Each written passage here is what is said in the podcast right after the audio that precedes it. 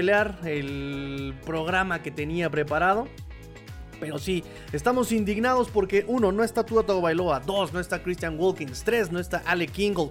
Sí, sí, sí, está Terrell Armstead, está Xavier Howard, está eh, Hill. Pero a ver, ¿alguien entiende por qué está Xavier Howard en el Pro Bowl? ¿Alguien me puede explicar por qué está Xavier Howard y no este Tua Tagovailoa? Ahorita lo platicamos. Quiero que me digan ustedes el por qué. Quiero que me expliquen ustedes en los comentarios. A ver, Tigre, yo creo que no está Tua por y me escriben ahí el, motivo, razón, pretexto, circunstancia del eh, por qué no está Tua Tagovailoa en el Pro Bowl este año, a pesar de que es el número uno en tote, en tote está eh, Tua Tagovailoa en todas las statistics. Eh, nos dice Juan José Román Ortiz, grande tigrillo. No, hombre, ¿qué pasó, hermano? Yo no soy el grande, ustedes son los grandes. Ustedes por estar aquí conmigo, ustedes por estar aquí eh, congregándose en esta transmisión, eh, por darme un ratito de su tiempo, por darme la oportunidad de estar en sus dispositivos móviles, en sus smartphones, en sus tablets, en sus iPads, en sus smart TVs. Gracias a ustedes ustedes, son los grandes por, por darle oportunidad a un desconocido como yo de hablar eh, de los Miami Dolphins, de este deporte que nos apasiona, de este deporte que nos gusta, de los equipos que, ah, de los, de los eh, colores que amamos. Miren, ahí está aqua y naranja por este lado, aqua y naranja de este otro lado, aqua y naranja por ahí abajo, aqua y naranja en todos lados, aqua y naranja por todos lados muchachos. Ustedes son los grandes por permitirme, por no dejarme solo eh, hablar como merolico y como perico hablar sobre los Miami Dolphins, este equipo que nos gusta. Nos dice eh, José eh, Juan José Román Ortiz, lo bueno está por venir, ley de vida para seguir adelante. claro que sí, ¿eh? Claro que sí, eso es, un, eh, eso es una, gran frase. De hecho, por aquí tenía yo una frase para ustedes de mi calendario motivacional, nada más. Por la luz no se alcanza a notar, pero ahí está, miren, una frase cada día.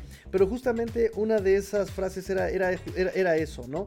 O sea, si hoy no te fue bien, no creas que mañana será igual, ¿no? No dejes que un capítulo defina todo el libro. A lo mejor este capítulo fue malo, pero Vendrán capítulos mejores, nos dice Pablo Rubio. Saludos, tigrillos desde Mexicali. Ah, caray. Ah, caray, muchachos. Porque para empezar de José, eh, de Juan José Román Ortiz, no recuerdo por, eh, comentarios, por lo cual le doy la bienvenida. Te doy la buenas noches, bienvenidos, hijos del rock and roll. Los saludan los aliados de la noche. Te digo bienvenido, amigo Juan José Román, a esta fin familia. Espero verte por aquí más seguido. Y ahora, Pablo Rubio, no, no, no, no recuerdo tantos comentarios amigo Pablo Rubio. Y si eres nuevo, bienvenido, amigo Pablo Rubio. Y también te, te dedico la canción de Miguel Ríos. Bienvenidos.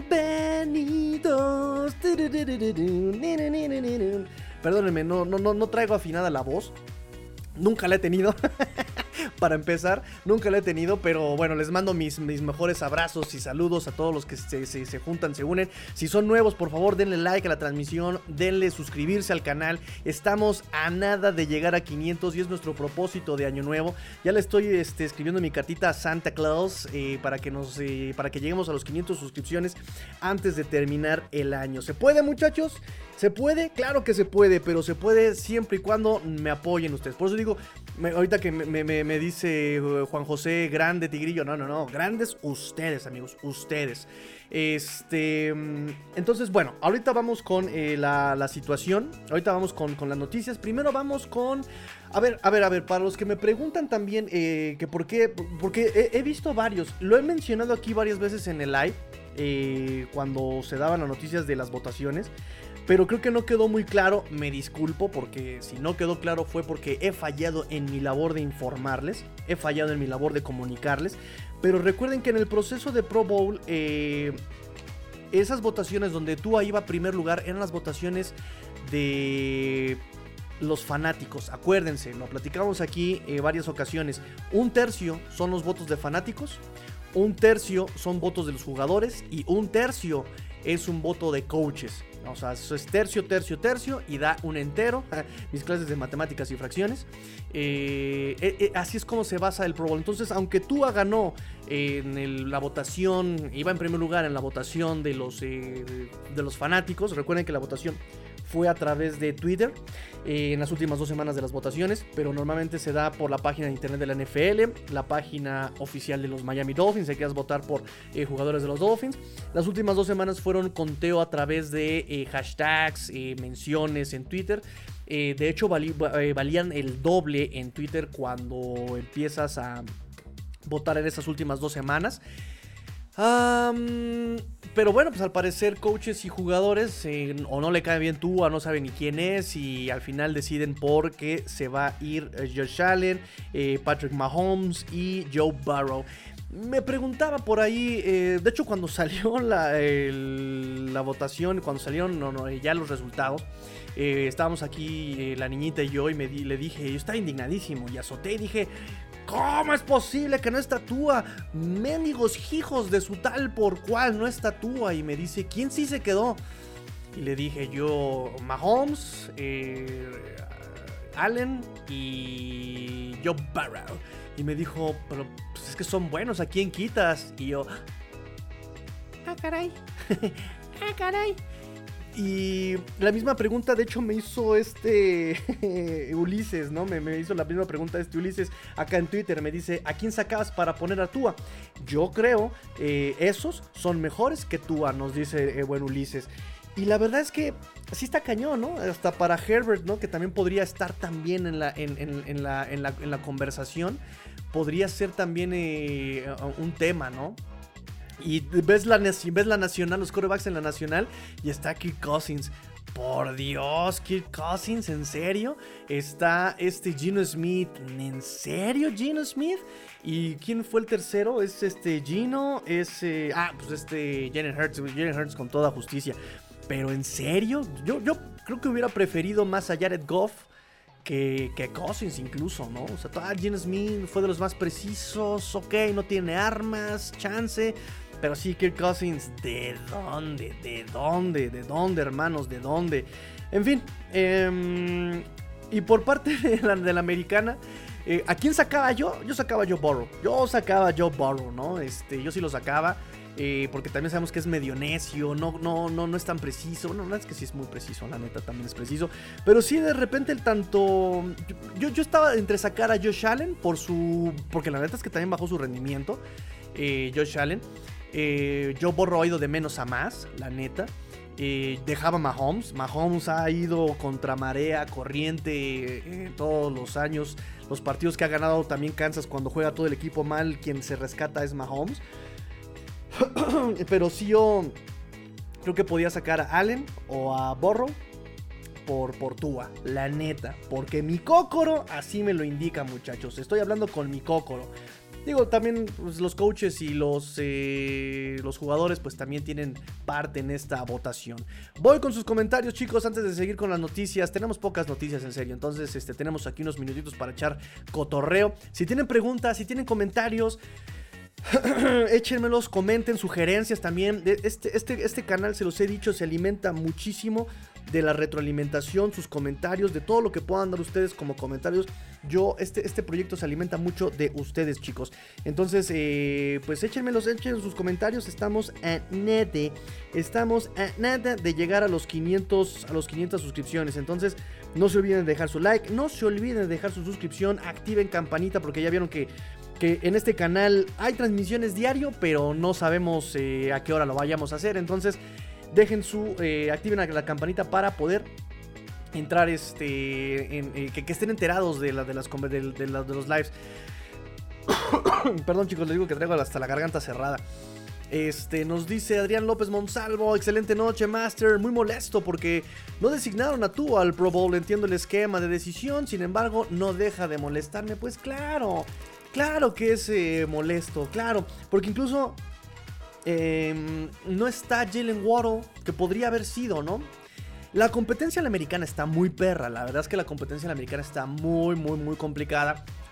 Eh, de hecho, déjenme, acá tengo eh, mis notas. Eh, déjenme, déjenme, déjenme, déjenme, porque yo incluso estoy molesto de que no haya estado, no haya quedado este Ale Kingle en la posición de fullback.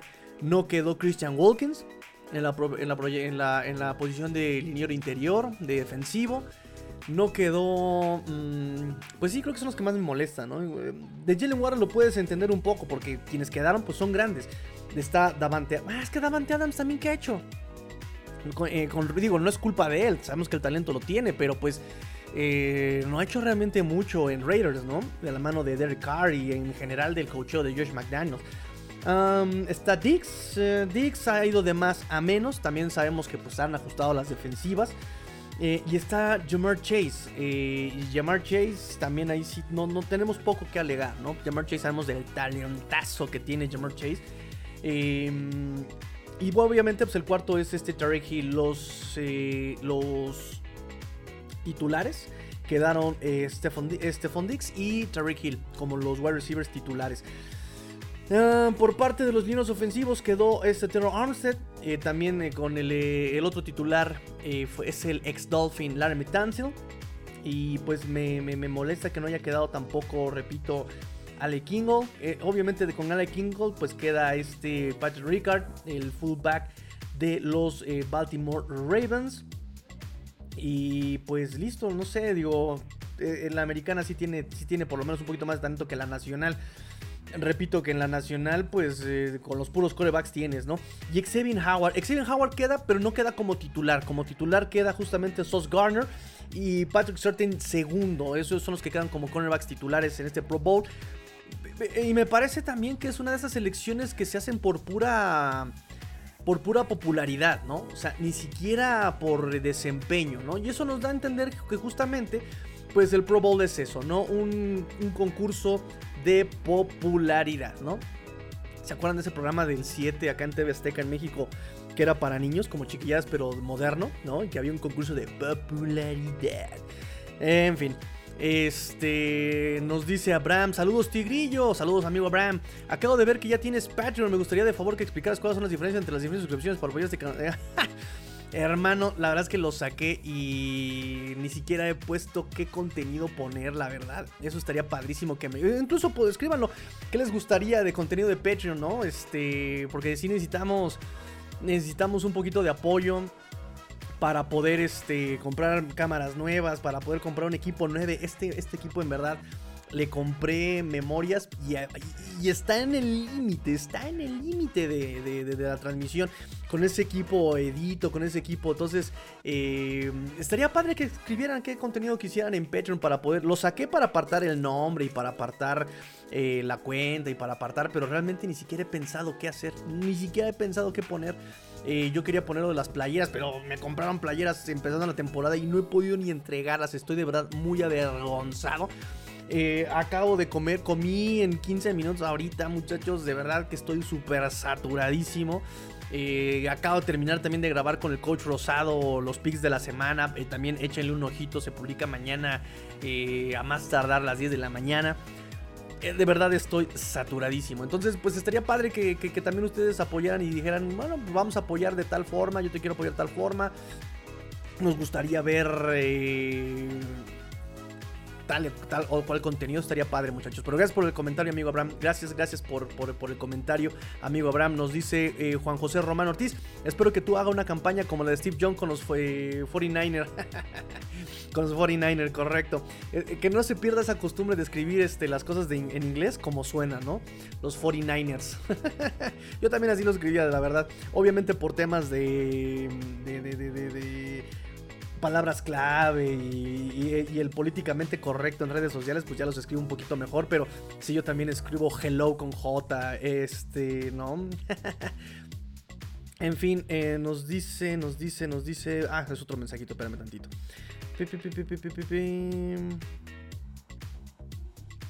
Ok, ahorita contesto sus mensajes, chicos. Em, listo, voy con más eh, noticias. Ya platicamos los del Pro Bowl. Estamos muy molestos. ¿Qué más, qué más tenemos acá noticias? Voy con la conferencia de Mike McDaniel. Voy con la conferencia de Mike McDaniel y regreso con sus comentarios, chicos. Em, déjenme, por acá tengo también, tengo todo un desorden. Digo, no se ve en la toma, pero, o sea, de verdad, vean, tengo hojas y tengo, o sea, tengo todo un desorden. Este, con, las noticias, mis, mis apuntes para la semana, mis apuntes para los picks. Déjenme, aquí están, aquí están mis anotaciones para la em, conferencia de Mike McDaniel del 21 de diciembre, 21 de diciembre, conferencia de Mike McDaniel. Aquí está. Ah, pues primero elogió el trabajo de Frank Smith. Primero elogió el trabajo del coordinador ofensivo de Frank Smith. De hecho, no dudo que también tenga que ver con las declaraciones que tuvo la semana pasada diciendo que no fue un tema de esquema, sino que fue un tema de ejecución. Fíjense que esto también lo platicamos un poco con el coach Rosado hace unos minutos. Esto lo van a ver ya el día de, mañana. Eh, en los comentarios cuando hablamos sobre el coach de bueno, el coach interino de los de los Indianapolis Colts este Jeff Saturday, cuando ya en declaraciones, cuando empiezan a preguntarle la responsabilidad de las derrotas, él bajita la mano, muy polite, pero muy notorio también. Él eh, le da la, la, responsabilidad o básicamente les echa la culpa a los jugadores. Esta parte, pues éticamente, cuando tú eres el líder, tú eres el responsable, tú eres la cara.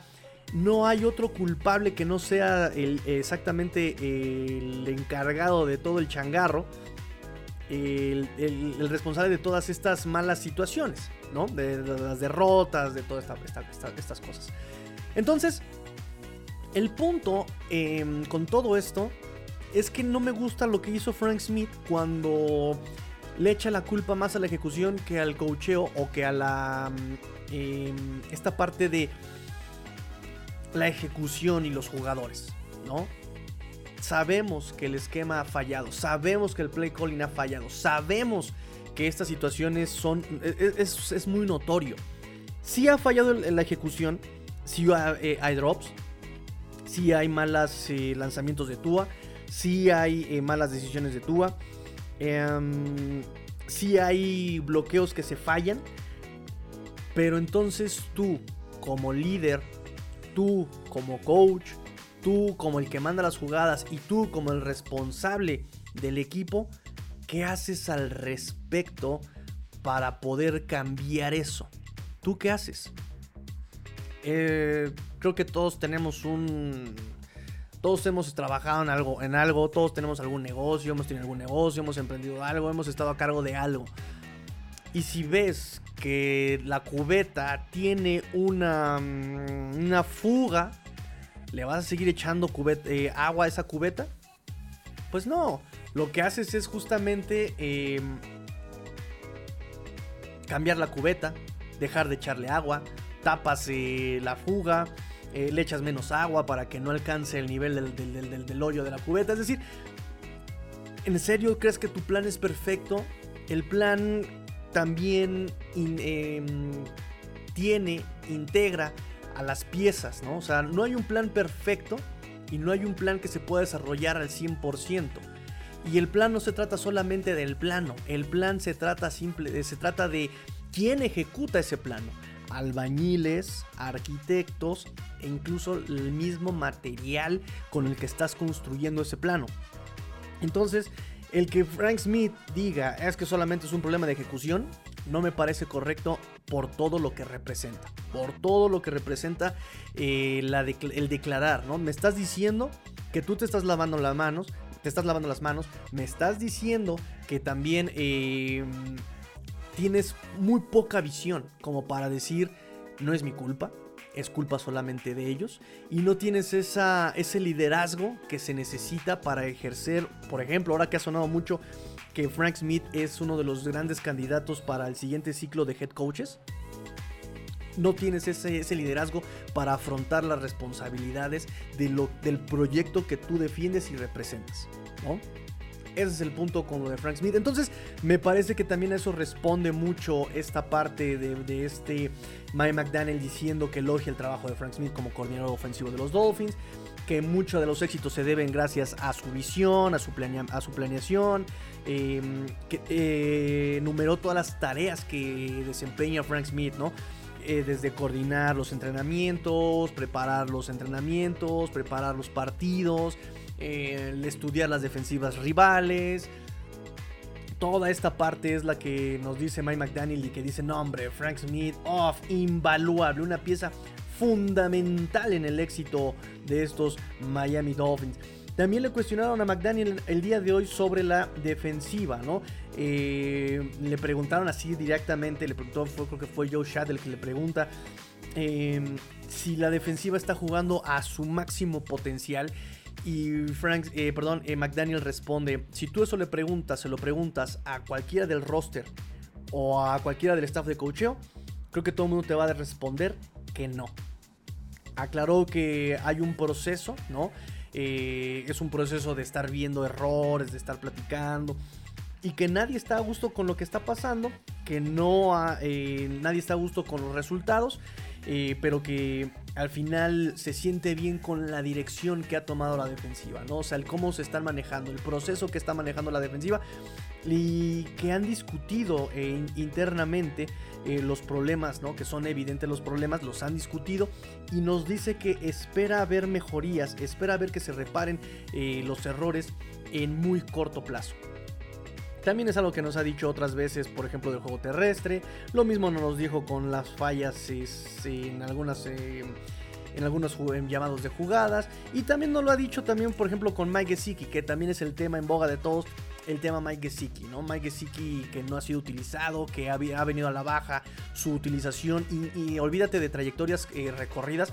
El número de snaps que le han venido dando ha ido a menos. Y siempre nos ha dicho lo mismo, son paliativos, son eh, simplemente estas, eh, estos placebos, ¿no? Eh, que compran tiempo, que, que, responden de forma más polite, ¿no? Más inteligente. ¿Qué otra cosa puede decir, sinceramente, ¿no? Entonces, creo que el esquema, cuando en la defensiva, cuando el esquema es el correcto, falla un poco la ejecución, tienes muchos lesionados, tienes jugadores que reaccionan un poco tarde ante las circunstancias y volvemos a lo mismo. Realmente tú podrías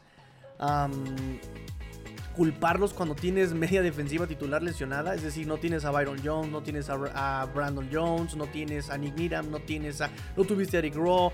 Eh, Xavier Howard está jugando como a la mitad. Eh, Holland te sale 11 snaps por un tema del cuello. Que esperemos que, que, que, se reponga el Jevon Holland. Em, entonces, realmente, digo, también es, es complicado, porque también esta gestión en cuanto a agencia libre drafteo tuvo oportunidades para poder reforzar también a la defensiva, ¿no? Y también entendamos, eh, no puedes hacerlo todo en una sola, en una sola agencia libre, en, en un solo off-season. Ya tienes a Raheem Monster, tienes a Terry Hill, tienes a Taylor Armstead, Connor Williams. En el draft, empeñaste medio draft por tener estas piezas. Y lo que drafteaste fue un linebacker que sabías que iba a ser un proyecto a largo plazo. Entonces, probablemente, probablemente el off-season que venga esté basado en poder reforzar esta, esta defensiva, ¿no? Puedas reforzar esta defensiva porque al final de cuentas te falta un linebacker interior. Definitivamente te falta un linebacker interior. Te falta profundidad en el perímetro. Mm, la línea defensiva creo que está bien, pero sí te falta ese linebacker todoterreno que esté los tres downs, ¿no? Porque tienes el Landon Roberts y Landon Roberts sabemos que es lento contra el pase. Es bueno contra el acarreo, tiene buen olfato contra el acarreo, pero se queda corto de a veces, ¿no? Eh, Duke Riley, que se supone Duke Riley, que se supone que es versátil, pues en cuanto al esquema, cuando son jugadas de pase, lo empieza a hacer bien y se, y, se cae. O sea, la primera parte de la temporada metió unos tacleos impresionantes, eh, estaba subiendo muy bien en cobertura de pase. Eh, todo esto lo estaba haciendo muy bien este Duke Riley y ya esta última parte de la temporada, la verdad es que ha dejado mucho, mucho que desear el buen Duke Riley. Entonces son cosas, son detalles que tiene ajustando. Ahora también, no con eso estoy yo justificando o perdonando la labor de este Josh Boyer. Porque también Josh Boyer tiene mucho que ver. El parte, esta parte del mal cocheo viene también desde el coordinador defensivo y por supuesto que viene de la, del, del head coach. Estás viendo que están mal coachados tus jugadores. ¿Qué vas a hacer? ¿Qué vas a hacer si está mal coachado tu, tu, personal, tu roster? Pero, ya lo hemos tratado también aquí. McDaniel no es capaz, no tiene las credenciales para poder corregir a Josh Boyer. no tiene las credenciales, no tiene eh, la capacidad, no tiene la autoridad. Y es algo que, por ejemplo, también notamos en la semana pasada, o creo que fue el programa de lunes, ¿no? Donde hicimos notar exactamente que si bien Brian Flores, eh, que, si bien George Boyer es el que manejaba la ofensiva, o sea, ya nos quedó claro que sí, que George Boyer es el que mandaba las jugadas eh, defensivas el año pasado, pero Brian Flores sí se metía y, tenía sugerencias y metía su cuchara y decía, a ver, no va por aquí, va por acá. Se notaba la mano de Brian Flores, se notaba la mano de Gerald Alexander. Ah, incluso a la ofensiva, nos dicen los jugadores hoy día que Brian Flores también eh, metía su cuchara con la ofensiva y decía, a ver, eh, chavos, en, la junta de los ofensivos y por oposición, a ver, chavos, eh, yo veo esto, yo veo esto y yo veo esto, ¿no? Yo nada más les quiero este, aclarar, yo nada más quiero sugerir que por aquí, por acá, por acá, podría haber este, un punto de mejora. Y, esto acá con, con McDaniel, pues no no hay esta parte de, del, head coach integral, ¿no? Digo, sabemos que Brian Flores jamás pudo armar un roster eh, de coach, un staff de coach ofensivo, ¿no? Entre el inútil de Charlie Fryer, entre el inútil de um, y Stoutsville no se salva, pero y sigue aquí como coach de running backs el día de hoy y como coach asistente de, los Dolphins, ¿no? Como head coach asistente o como... Eh, tiene, un puesto importante dentro del staff de, los Dolphins. La cosa es que em, no hay ese coacheo integral de, de, McDaniel, ¿no? Y evidentemente, pues, si estás viendo que tu defensiva no está funcionando por esos detalles, esos detalles, perdón, vienen del coacheo. No, vienen de la técnica. ¿Quién te está dando la técnica? Tus coaches de posición. Ok, y entonces, ¿qué vas a hacer ahí? Tiene que haber un cambio. Tiene que haber un cambio. ¿Correcto? Bien. Este, ¿qué más nos dice el buen, el buen, ¿qué más nos dice el buen McDaniel? Mm. Dijo que entiende que los fans estén molestos sobre esa tercera y una y que no haya funcionado cuando pasa, ¿no? Cuando utilizó el juego aéreo en esa tercera y uno. Y aclaró que, bueno, pues eh, le molesta cuando las cosas no funcionan, pero también nos estaba diciendo que él toma las decisiones basado en todo un estudio. Estoy tratando de tomar las mejores decisiones, estoy tratando de... O sea, las decisiones las tomo eh, basado en un...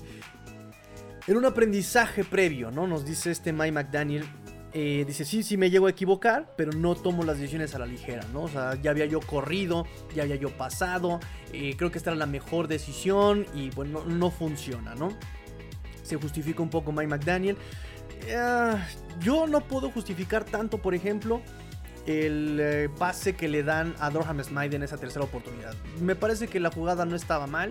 Me parece que a final de cuentas ni siquiera falla una cuestión de ejecución o falla una cuestión del esquema y se suma, porque es una suma de variantes, se suma a la buena lectura, eh, perdón, a la buena reacción de la defensiva de Buffalo. Entra el Edge, Tua no tiene protección porque entra solito el Edge, nadie lo toma. Y Brandon Shell, que es el que está más cerca, inmediatamente arremete contra el tackle defensivo. Ni siquiera se queda con el Edge, no lo voltea a ver. No es como que lo choco porque es mi asignación y ¡ay! se me escapó. De plano, o sea, con sale snap, su asignación parece que era el defensive tackle. Yo no sé si él pensaba que el Tyren lo iba a tomar. Yo no sé si pensaba que el running back lo iba a tomar. No sé qué pasa ahí. El caso es que entra eh, completamente solo el defensive, eh, perdón, el edge, entra el edge, entra el linebacker, cuando ve que no hay nadie también dispara a Edmonds y tú reaccionas rápido y le deja ir la pelota a este Smile. Si tal vez, repito, hubiera tenido un par de segundos, eh, un, segundito más, tú hubiera visto a Jalen Waddle solito atrás de Terrell Edmonds y ahí hubiera estado una, gran ganancia, pero la jugada sale así, sale así por un mal esquema de bloqueo, por una buena ejecución defensiva. No estoy, no estoy tan desacuerdo, pero sí estoy desacuerdo, por ejemplo, en esa, en esa tercera y 10 contra Rick Hill, que tratan de hacer un pase pantalla. Ya ese perímetro te estaba venadeando, ya te estaba cachando. Eh, y si de por sí, desde antes en la prueba les había comentado, prohibido el pase hitch, se lo comes, se lo arremetes cuando ya te estaban esperando, pues ahí sí también es un error como de McDaniel, ¿no?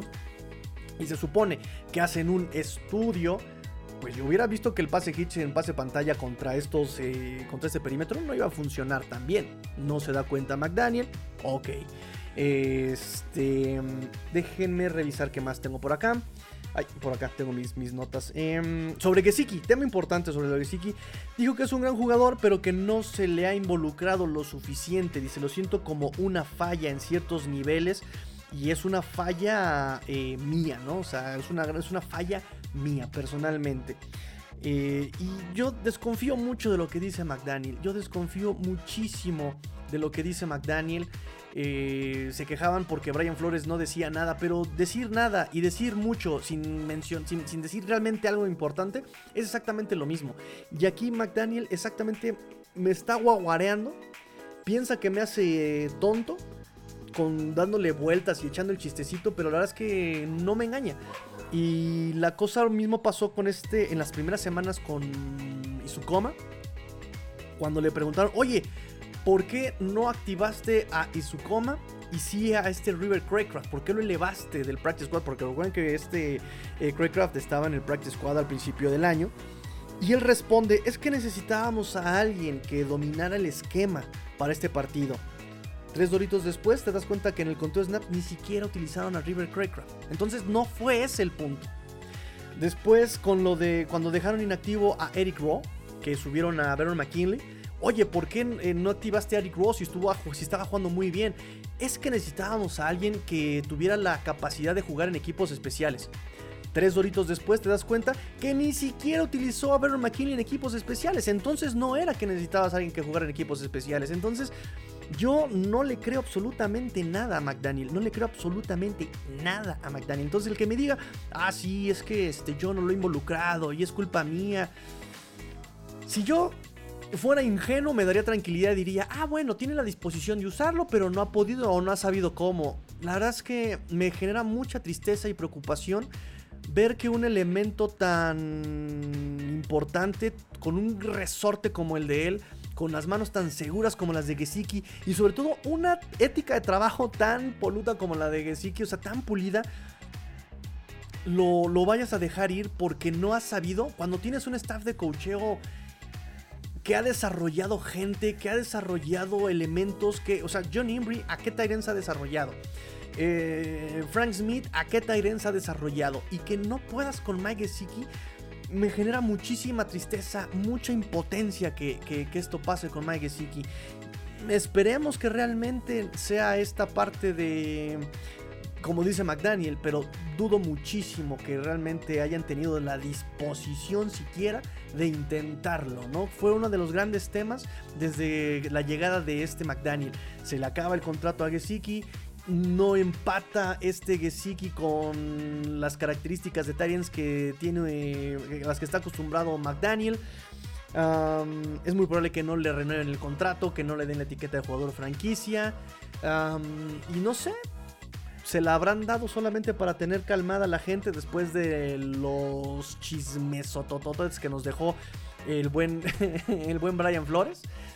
No lo sabemos, ¿no? Entonces eh, realmente me duele muchísimo que, pensar que ni siquiera han tenido la disposición de eh, conectar eh, a este a este a este Gesicki. Em, ¿Qué más nos dice el buen McDaniel? Ah, por, parte de Gesicki, él se ha visto también muy profesional. ¿eh? Él también siempre ha dicho, bueno, yo quiero jugar, pero si es lo mejor para el equipo, pues no pasa nada. Eh, yo tengo que dar lo mejor de mí. Eh, o sea, McDaniel, perdón, este Gesicki hasta eso no se ha visto... No se ha visto mal, se ha, visto muy se ha visto muy profesional Gesicki con sus declaraciones. Se le nota la frustración, sí se le nota sus deseos se le nota. Lo vimos desde el año pasado, cómo él quiere jugar, él quiere demostrar, él quiere cachar, quiere... Las circunstancias no le han dado eh, ahorita el cocheo, porque además también un poco del estudio, estuve leyendo varios artículos sobre Gesicki y se basan más en la polémica que en el análisis realmente. Y lo que yo les puedo decir es que han sido juegos donde no se necesita tanto cachar, sino realmente se necesita bloquear. San Francisco, Chargers y Buffalo son equipos con un pass rush agresivo. O sea, tienes a Khalil Mack, tienes a eh, Peneza, tienes a Bobby Basham, tienes a Bosa. eh, Calvin. Eh, entonces, por ese sentido, podría yo explicar el por qué ha jugado menos, porque incluso lo platicamos el lunes: 38 snaps para Durham Smite, 9 snaps para Mike Gesicki.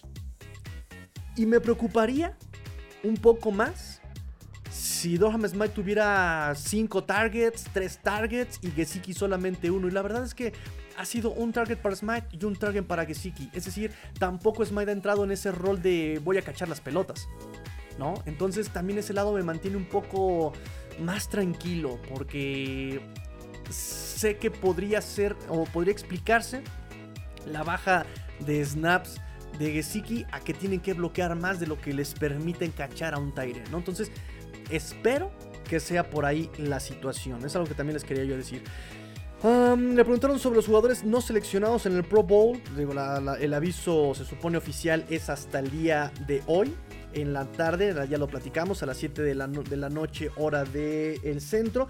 De hecho, hay un video de Ron Rivera donde les está comunicando a sus jugadores eh, que son seleccionados para el Pro Bowl, búsquenlo, está buenísimo, porque también él se les queda viendo y, fulano, tengo que hablar contigo. La verdad es que fuiste seleccionado para el Pro Bowl y entonces hay un morro de ellos que dice, ay, sí me la creí, dice, pensé que algo, malo iba a pasar, entonces sí se las aplica el buen Ron Rivera a, sus jugadores. Entonces, este, buscan, está, está, está chidito, pero eh, el mensaje que les da McDaniel es simplemente pues que hagan que la votación no sea tan cerrada el próximo año, ¿no? O sea, si realmente te quedas a nada y no llegaste al próximo año, haz que realmente sea contundente el voto y que te note la gente, porque también sabemos que este es un concurso de popularidad. nos dice, habla sobre los desafíos de los jugadores en la era moderna, dice, se les carga mucha responsabilidad, se les juzga muy rápido, se les juzga a través de muchas plataformas, televisión, prensa, Twitter, redes sociales, se les juzga a través de muchas eh, plataformas. Em, y dijo que el no culpar a los demás es un logro tremendo. Es decir, cada que los jugadores les pregunta sobre por qué salieron mal las cosas, ellos inmediatamente dicen, fue mi culpa. Jeff Wilson, Raheem Mostert, eh, Tyreek Hill, Hill, que yo, también pensé que iba a ser eh, yo pensé que en el primer momento, en, los momentos difíciles, iba a salir ese Hill que no nos hubiera gustado ver. Y la verdad es que, al contrario, salió ese Terry Hill que yo pensé que no era real, ¿no? Al principio de la temporada diciendo, no, sí, yo quiero ser más que, un receptor, yo vengo a ser líder, yo vengo. La verdad es que se vio bien eh, justamente cuando, e incluso en la semana, ¿no? Pide disculpas en Twitter, pandilla perdón, no me desempeñé chido, no volver a pasar, le voy a echar ganas y todo el mundo como de, men, digo, qué chido que no te, no te acuestes en tu, en tu lecho de rosas, en tus laureles, pero ya hasta rompiste tus propias marcas con Patrick Mahomes ya estás rompiendo tus propias marcas. Marca en recepciones, estás a nada de romperlo. Ya rompiste tu propia marca del 2018 en yardas eh, por recepción. Es decir, estás haciéndola muy bien, la estás rompiendo. Has producido, no importa si juega tú, si Skylar, si Teddy Bridgewater. Has producido y todavía vienes y me dices, perdón, no la vuelvo a regar. Oh, maravilloso Terry Hill, ¿no? O sea, también buscando ese liderazgo y tomando la responsabilidad. O sea, no es porque, chavos, eh, no, no, no produje porque tú no me la aventó. No, no, no. Dijo, chavos, van mí la, siguiente me rifo más, ¿no? Bien, bien, bien, bien por Terry Hill, ¿no? Y eso es lo que dice este McDaniel, ¿no? Eh, ya cuando alguien no le echa la culpa a los demás, hablando de Jeff Saturday, hablando de Frank Smith, ya cuando alguien no le echa la culpa a alguien más, ya es un logro tremendo, tremendo logro. Eh, y dice eh, que en general hay un desprecio por la emoción humana, ¿no? Muchas veces se nos olvida que son personas, se nos olvida que también tienen sentimiento los jugadores de la NFL y pues que la prensa y los fanáticos en general, pues a veces son, son muy injustos y inmediatamente llegan y juzgan, ¿no? Y es lo que nos dice el buen Mike McDaniel el día de hoy. Muchachos, voy con sus comentarios. Nos dice Rubén González Ibarra. Hola, mi querido amigo, buenas noches. Hola, amigo, amigo, queridísimo amigo Rubén. Nos dice Juan José Román Ortiz. ¿Crees que el ala cerrada de Buffalo, Dawson Knox, es mejor que Gesicki? Yo el ataque de Delfín es brutal y la defensa igual en todas sus líneas. Me da rabia que no veamos todo ese potencial en el césped. Mira, qué, qué buena pregunta, amigo, amigo Juan José Román. Y aquí te puedo decir que la pregunta es ¿para qué? desde el primer momento en que tú estás en la NFL, hermano, es, quiere decir que eres buenísimo para algo. O sea, en serio. O sea, la NFL es un. Hemos visto las estadísticas. De un. de no sé cuántos millones de jugadores de prepa. Muy pocos llegan a universitario. De esos universitarios. Un 1% llega a ser profesional. Y todavía un más bajo porcentaje llega a jugar más de un año en la NFL. Olvídate de llegar a NFL. No, llega, no es capaz de, jugar más de un año en la liga. Es una liga hiper competitiva. Les exigen demasiado. Eh, eh, digo, busquen los videos del precio del éxito. Eh, tiene en todos lados canales. Busquen el precio del éxito NFL. Hicimos el video de Calvin Johnson. El tipo terminó con los dedos deformes. Tenía que jugar drogado por el dolor. Es más, el mismo Matthew Stafford que ha jugado con... O sea, es una liga súper competitiva. Em, entonces, creo que todos son buenos. La pregunta es, ¿para qué lo quieres? Dawson Knox te aplica, es un Tyrant clásico, bloqueador, eh, que, tiene buenas manos, cacha, es muy físico. O sea, de hecho, también uno de los grandes errores uno de los grandes errores de Frank, de, perdón, de, de, George Boyer fue la selección de personal y la selección de matchups, ¿no? Es decir, los enfrentamientos. Yo voy a poner a Xavier Howard contra tal receptor porque él es más físico, porque él no es tan rápido, porque... Y vemos en el, en el tape, eh, no me dio tiempo de desarrollar bien el tape, estuve revisando eh, rápidamente, pero te das cuenta cómo, a ver, ¿por qué pones a Justin Bethel contra Dawson Knox? ¿Tú sabes cómo hizo Dawson Knox a Justin Bethel, me lo zarandeó, me lo. O sea, el tipo con un empujón. ¿Han visto la película del, libro de la selva de Disney? ¿Han visto cómo Baloo le da una cachetada a este Mowgli y sale volando Mowgli dando giros por y, sale volando hasta por allá? Pues la misma historia. Eh, Justin Bethel sale volando como Mowgli, así ¡pah! sale volando el pobre eh, moquito de, Justin Bethel. No es el matchup apropiado. Digo, Eric Rowe, sabíamos que Eric Rowe ya tiene callo y que ya tiene experiencia, es un poquito más físico. Em, y, desde ahí tienes un error con Josh Boyer, ¿no? Desde este, este, este, esta selección de enfrentamientos. Y pues Mike Gesicki no creo que sea mejor que este Dawson, perdón, no, creo que Dawson Knox sea mejor que Gesicki en zona roja, en su capacidad de, brincar, de quedar libre. Em, no creo que sea más rápido que incluso Dawson Knox que, que Mike Gesicki.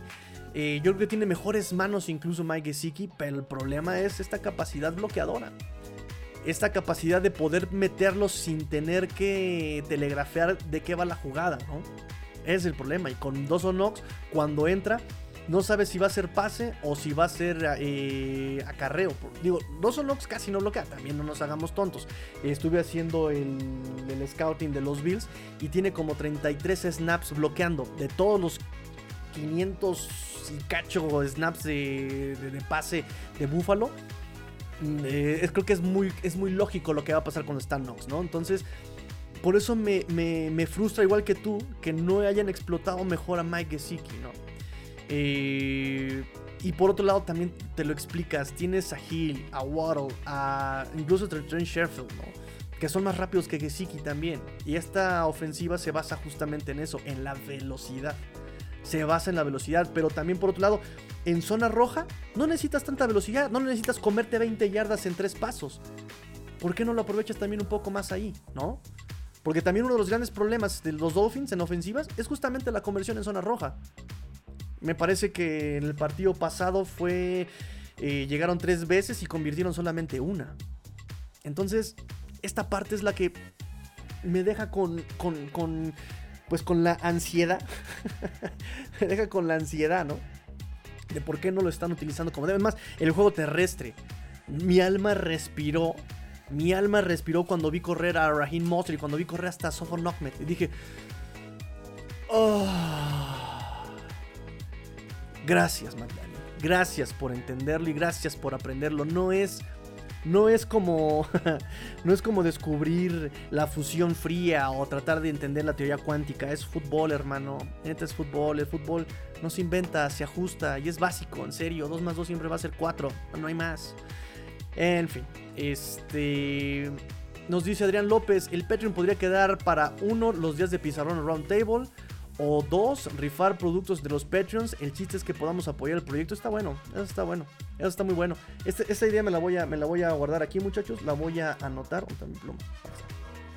A pluma. De hecho, acá atrás tengo una pluma Dolphin, pero no la uso porque se le va a acabar la tinta.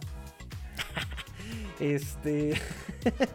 Nos dice, buenas noches, Dolphin. Saludos, Tigrillo. Gracias, Vial. Gracias, gracias. Aprovechamos esta pausa para mandar saludos, muchachos. Gracias por los que se están eh, suscribiendo. Gracias. No olviden dejar su like. Ya este quité un poquito el lag. Había como lag, ¿no? Pero ya ya lo solucioné, chicos. Muchas gracias a los que se están conectando. Dejen sus comentarios, dejen sus preguntas. Vamos a estar platicando todo un ratito más sobre los, sobre los Miami Dolphins. Este, ya voy tarde a la cita con los amigos de Universo Dolphins. Ahorita también ya deben estar en YouTube y en, Facebook. Ahorita nos pasamos para allá. Eh, antes que nada, también quisiera yo, porque este, este, este, programa nada más es para los que me ven en, eh, live, también está en, en formato podcast. Entonces tampoco los puedo dejar sin información a los que me escuchan mañana en el gimnasio, mañana en el camino al trabajo, en el metro. Entonces, este... A todos ellos también pues no los quiero dejar sin información. La semana pasada también fue muy irregular y no pude subir los podcasts como yo hubiera querido, pero esta semana sí no se me pasa. Entonces saludos a todos ustedes y para los que me escuchan en podcast pues jálense para el YouTube y suscríbanse acá en el YouTube. Nos pregunta amigo Vial, nos dice, ¿no crees que las terceras oportunidades y corto optan por el rápido fuera demasiado seguido? Ya esperado por la defensa. Sí, mira, el... Em, fíjate que en el partido contra San Francisco era el paso lógico. Y no lo esperaba la defensa. Y les estuvo funcionando en ese cuarto cuarto. Contra Chargers ni siquiera lo aplicaron. Y contra Buffalo te voy a decir que uno era el paso lógico tal vez porque te estaban aglomerando por el centro. Ya habían cerrado la defensiva para cerrar un poquito el juego terrestre. Em, además de que ya estaban pasando eh, en ocasiones, ya habían cerrado también. Raheem Monster intenta correr, tiene un acarreo de 6 yardas. entonces no estoy mal con que hayan querido pasar en tercera y corto. Repito, el incluso en esa, tercera y, en esa tercera y uno, ni siquiera es un, siquiera es un pase afuera. Eh, es un rap, es un slant de Jalen Waddle. Más ese escape al flat de este Dorham Smite, pero no creo que haya ido por ahí la jugada. De hecho, incluso si hubiera tenido un poquito más de protección Tua, si lo hubiera tirado a este Dorham Smite, era fácil el primero y 10. A lo mejor no ganas 15 ya no ganas 5, pero por lo menos la primera oportunidad la convertías. El problema es que Tua se deshace muy rápido de la pelota porque ya tiene a dos hombres aquí enfrente, ya los tiene aquí. Entonces Tua alcanza a mandar el pase a Dorham Smite. Entonces ahí no sé si falla, te digo, yo creo que ahí es una falla realmente del esquema de bloqueo. Ahí no sé, y, te digo, o sea, es, es, bien fácil notar. Sale la jugada y Brandon Shell no duda. Brandon Shell en cuanto sale el snap va a buscar al interior y deja pasar solito al edge. Edmonds cuando ve que está todo abierto dispara también contra este Tua. Entonces ya tiene a dos en arriba, se deshace de la pelota con Dorham Smite. Y también, digo, también Norman Smite baja muy rápido el corner. También se es algo que yo se los había dicho. Estos corners bajan rapidísimo. Entonces, prohibido el pase pantalla, prohibido el pase hitch. Como dices, ya también los estaban esperando. Esta defensiva ya también lo tenía bien leído. Entonces, vean la jugada. Se deshace muy rápido de su bloqueo. Eh, creo que es el, eh, creo que es Taron Johnson o este Damar Hamlin, uno de ellos dos, que es el que termina tacleando.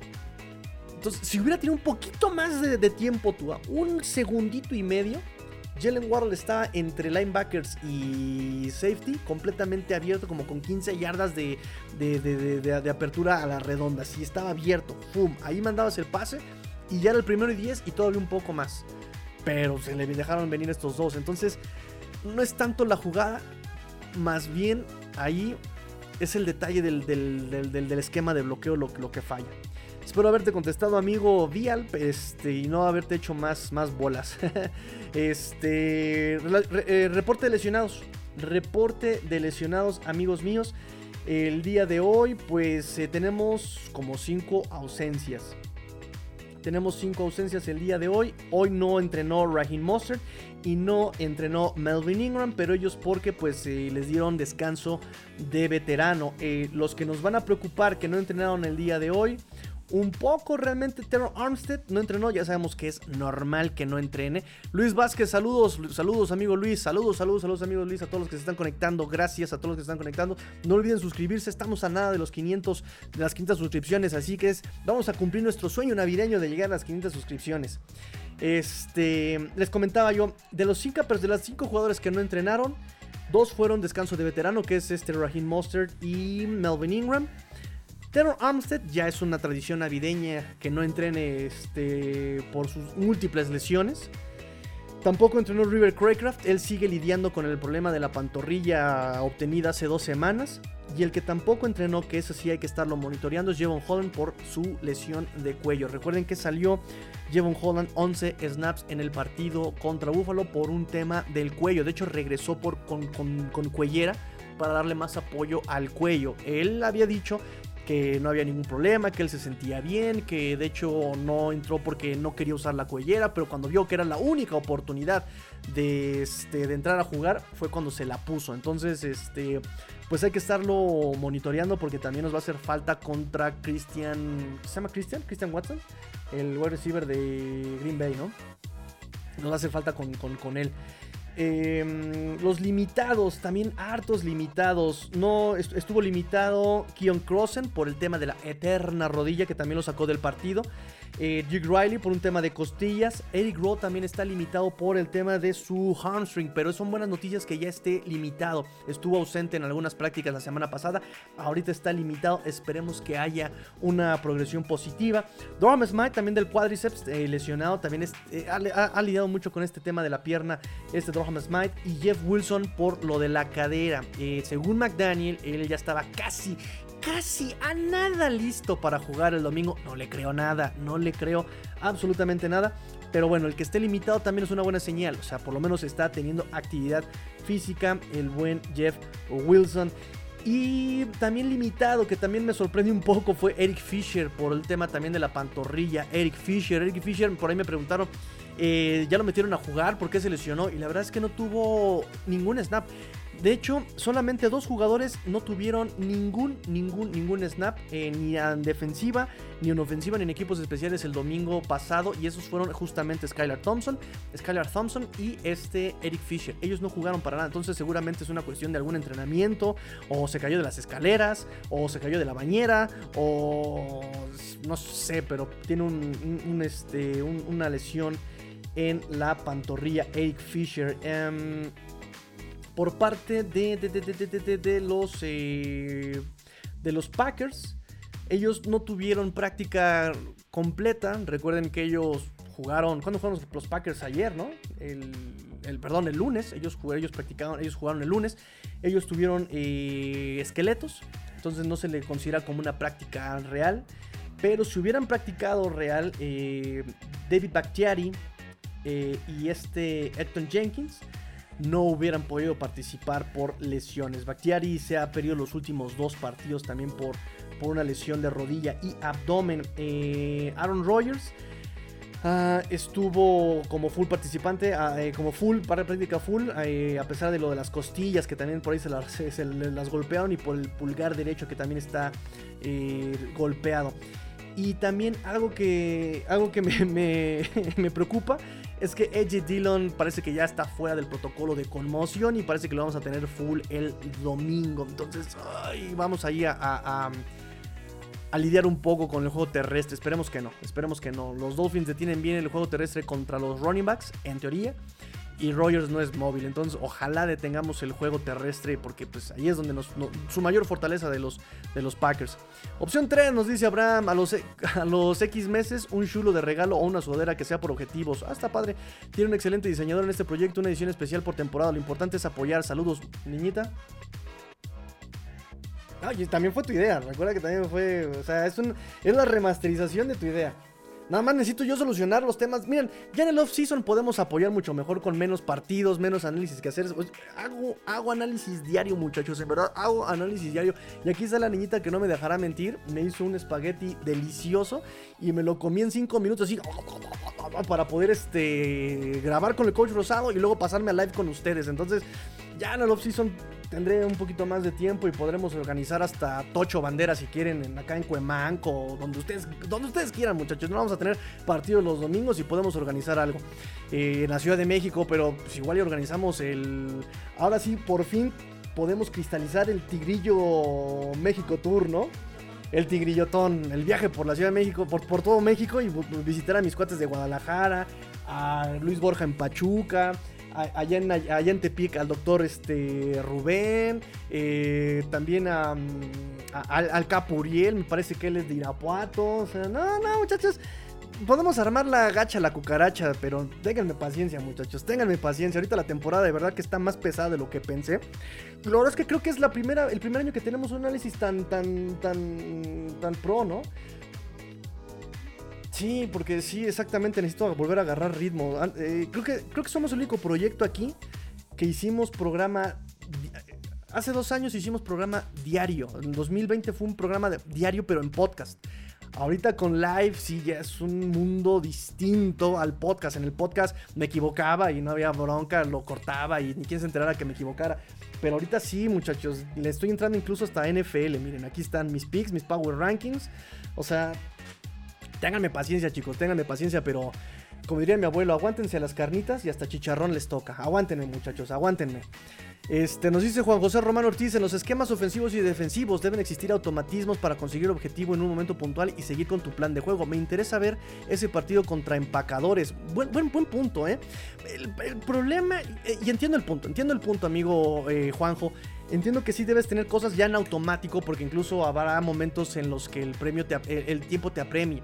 Podríamos pensar que tienen que funcionar como en una ofensiva up tempo, una ofensiva sin reuniones, ¿no? Vamos, vamos, vamos, vamos, vamos.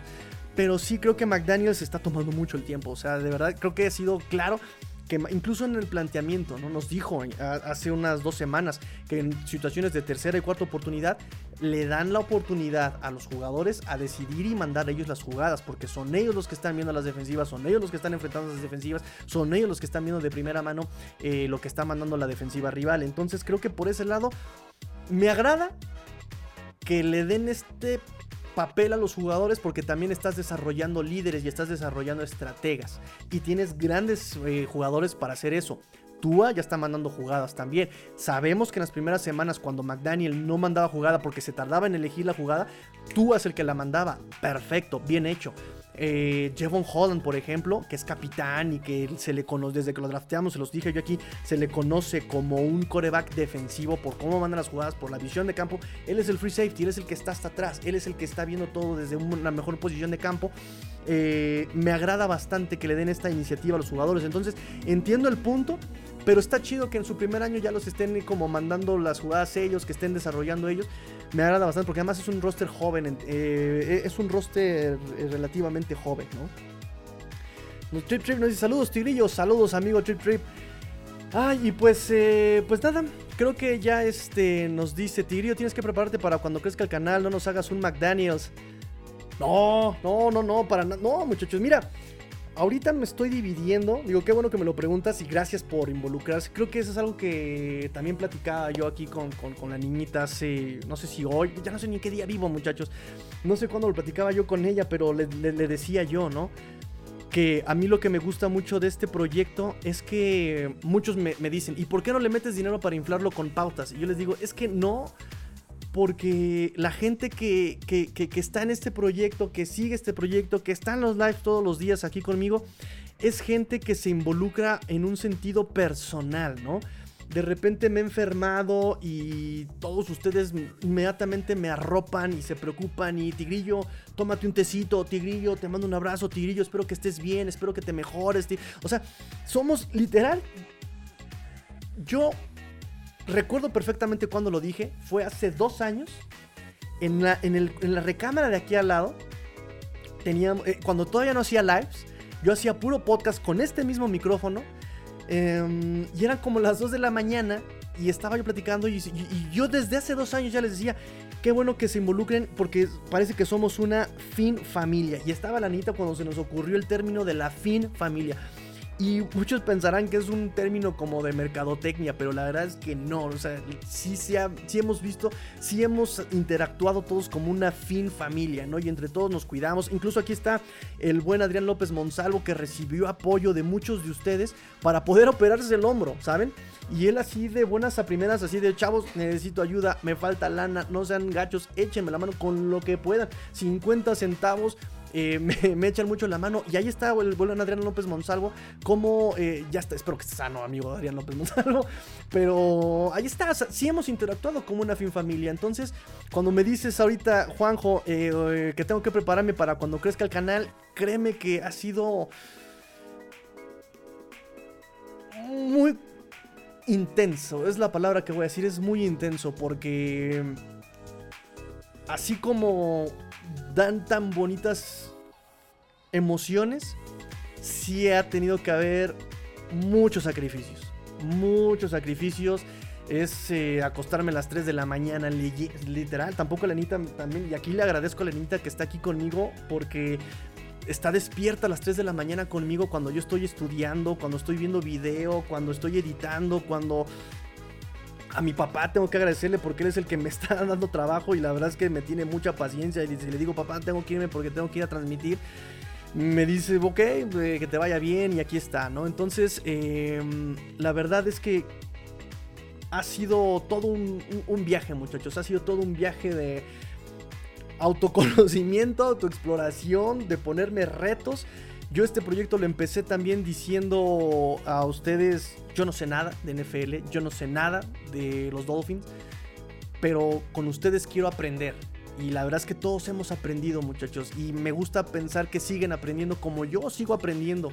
Y ustedes me regañan y Tigrillo no es así, Tigrillo es por acá. Y creo que incluso algo que me encanta decir es que de mis grandes haters, de mis grandes detractores, hice muy buenos amigos, ¿no? Luis Borja, que nunca pensó como yo. Eh, Ulises, que también hasta el día de hoy me da sus réplicas y Tigrillo, te voy a dar mi réplica. Eh, yo creo esto, yo creo lo otro. Y todo eso me hace abrir el panorama, ¿no? Entonces, muchísimas gracias. Somos una verdadera fin familia. Y este proyecto quizá un día llegue a el millón de suscriptores pero ojalá, como dice Roberto Carlos, sea un millón de amigos, ¿no? O sea, que realmente sea un millón de amigos y no solamente suscriptores, ¿no? Que, sean, que seamos todos amigos y que cuando hagamos la primera convención nacional de Let's Go Dolphins, seamos, llenemos el Sheraton, llenemos el, Metropolitan, llenemos, yo qué sé, ¿no? El, estadio Akron, no sé, no sé, estaría, estaría padrísimo, muchachos. Muchas, muchas gracias a todos por el apoyo y de verdad que ha sido muy pesado, pero ha tenido grandes recompensas y pues aquí vamos a estar tratando de llegar al sueño de transmitir desde Miami. Y, siempre se os he dicho, ¿no? Y aquí está la niñita y, y, esa ha mi respuesta siempre. No me, voy yo y el logro no es mío, el logro es de todos. Y si yo me voy a Miami, nos vamos todos nos vamos todos. Y si hay gente que no puede irse conmigo, pues le mando chamarras, les mando playeras, les mando chulos, les mando lo, que sea, muchachos. Porque el que yo llegue muy lejos no va a depender tanto de lo que yo pueda hacer, sino de lo que podamos hacer todos juntos. Y, lo hemos hecho bastante, bastante bien todos juntos. Entonces, después de media hora de no decir noticias y estar este, chuleándonos y dándonos a papayos entre todos, nada más quiero decir eso, aprovechar el momento y decirles mil gracias a todos los que están en este proyecto. Nos dice Juan José Ramón Román Ortiz, Tigrillo conecta con Iñaki Ángulo, puede hacer algo guapo en colaboración, el tío puede ayudarte a crecer, él quiere meterse creo en lo de la NFL. Eh, es una cuenta de 500 mil. Ah, pues pues lo buscamos. Todo, todo, todo sirve, muchachos. E, exactamente, todo suma, todo suma, muchachos. Muchas, muchas gracias por, por, el, por, tu, por tu sugerencia, amigo Juanjo. Inmediatamente, plumita mágica. y ahorita lo anotamos. Este, me quedo con sus ideas de lo, para lo del Patreon. Este, y me quedo con lo de la idea de nuestro amigo Juanjo Román de Iñaki Ángulo. Y si tienen ustedes ideas para mejorar el canal, todas son bienvenidas, muchachos. Porque muchas de todo, todo esto que ven ha sido gracias a sugerencias suyas también, ¿eh? Todo ha sido por parte de, ustedes, ¿eh? O sea, Tigrillo queremos live, pues ahí está live. Tigrillo creo que menos conferencias de prensa, menos conferencias. Tigrillo, más de esto, más del otro. Todo ha sido por ustedes. Este formato es por cómo ustedes lo han ido moldeando. Entonces, adelante, muchachos. Este, Juan José Román Ortiz es de España, nos dice, nos dice este Juanjo, es de España, Iñaki Ángulo, lo, lo buscamos, ok, lo buscamos en YouTube, ok. Lo busco inmediatamente, muchachos. Pues listo, creo que a final de cuentas creo que eran todas las noticias, era el reporte de lesionados, era la conferencia de Mike McDaniel, los jugadores del Pro Bowl, que ya también lo tratamos al principio, lo de Mike Gesicki, pues creo que es todo muchachos eh, por las noticias de hoy. Mañana no tenemos, eh, no tenemos transmisión, mañana voy a estudiar a los Packers. Va a ser complicado estudiar a los Packers con un partido tan malo contra Rams y realmente han dado partidos malos, pero eh, tengo que estudiar su juego terrestre. Y el viernes, muchachos, el viernes eh, nos vemos aquí. Nos vemos aquí el viernes para poder estudiar eh, la previa. Vamos a obviamente a meter el, reporte de lesionados. Va a haber conferencia de prensa de McDaniel el viernes también. Vamos a meter tape, vamos a meter noticias. Vamos a meter, ya saben que metemos noticias y todo. Y al final ya hacemos el, pizarrón. Vamos a ver este, los, pizarrones. Eh, analizamos con las jugadas, analizamos estadísticas avanzadas para poder enfrentar a el equipo de la semana 16 que son los Packers. Me da mucho gusto, me da mucho orgullo decirles que nuestras previas por segundo año consecutivo han sido de lo más de lo más acertadas, muchachos. Así que se merecen un aplauso, chicos. Se merecen un aplauso. Nos merecemos un aplauso. Han sido de lo más. Gracias, niñita, gracias. Han sido lo más acertadas nuestras previas. Y cosa que decimos que va a pasar, cosa que sucede en, los partidos, ¿no? Y estrategias que decimos que pueden funcionar, funcionan cuando las ejecutan los Dolphins. Entonces, felicidades, muchachos. Felicidades. Todos se deben un abrazo y una felicitación. Nos dice Juanjo Román Ortiz de YouTube, España. Habla de tu proyecto y plantea. Ahorita yo lo voy a buscar y voy a ver cómo lo puedo contactar. De repente es un poquito complicado por YouTube, pero redes sociales todos tienen, así que lo, buscamos, muchachos. Lo buscamos y pues si hay por ahí una, una ventana de oportunidad, claro que la vamos a aprovechar, amigo Juanjo. Gracias por, por realmente gracias, ¿eh? Realmente gracias por, por las, los comentarios. Y Vial nos dice, me gusta tu proyecto por toda la preparación que haces, tu dedicación y sobre todo la humildad. Gracias, Tigrillo. Hombre, hermanos. Eh, gracias a ustedes, en verdad, yo, pues yo qué, ¿no? Yo aquí me suelto hablar como merolico, pero realmente gracias a todos ustedes. Repito, como empecé el programa, lo voy a terminar.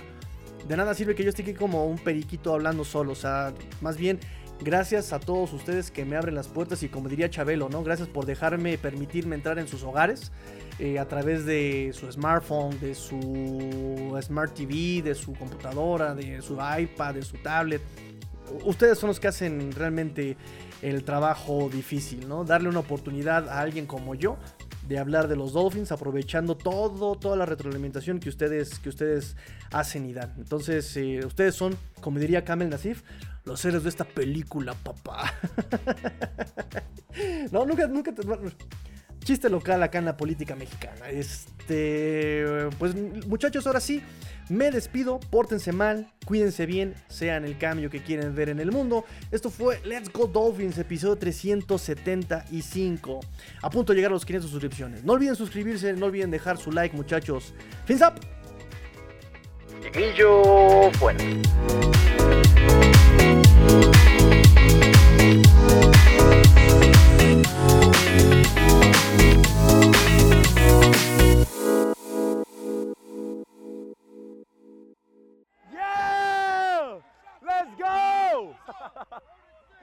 Let's go!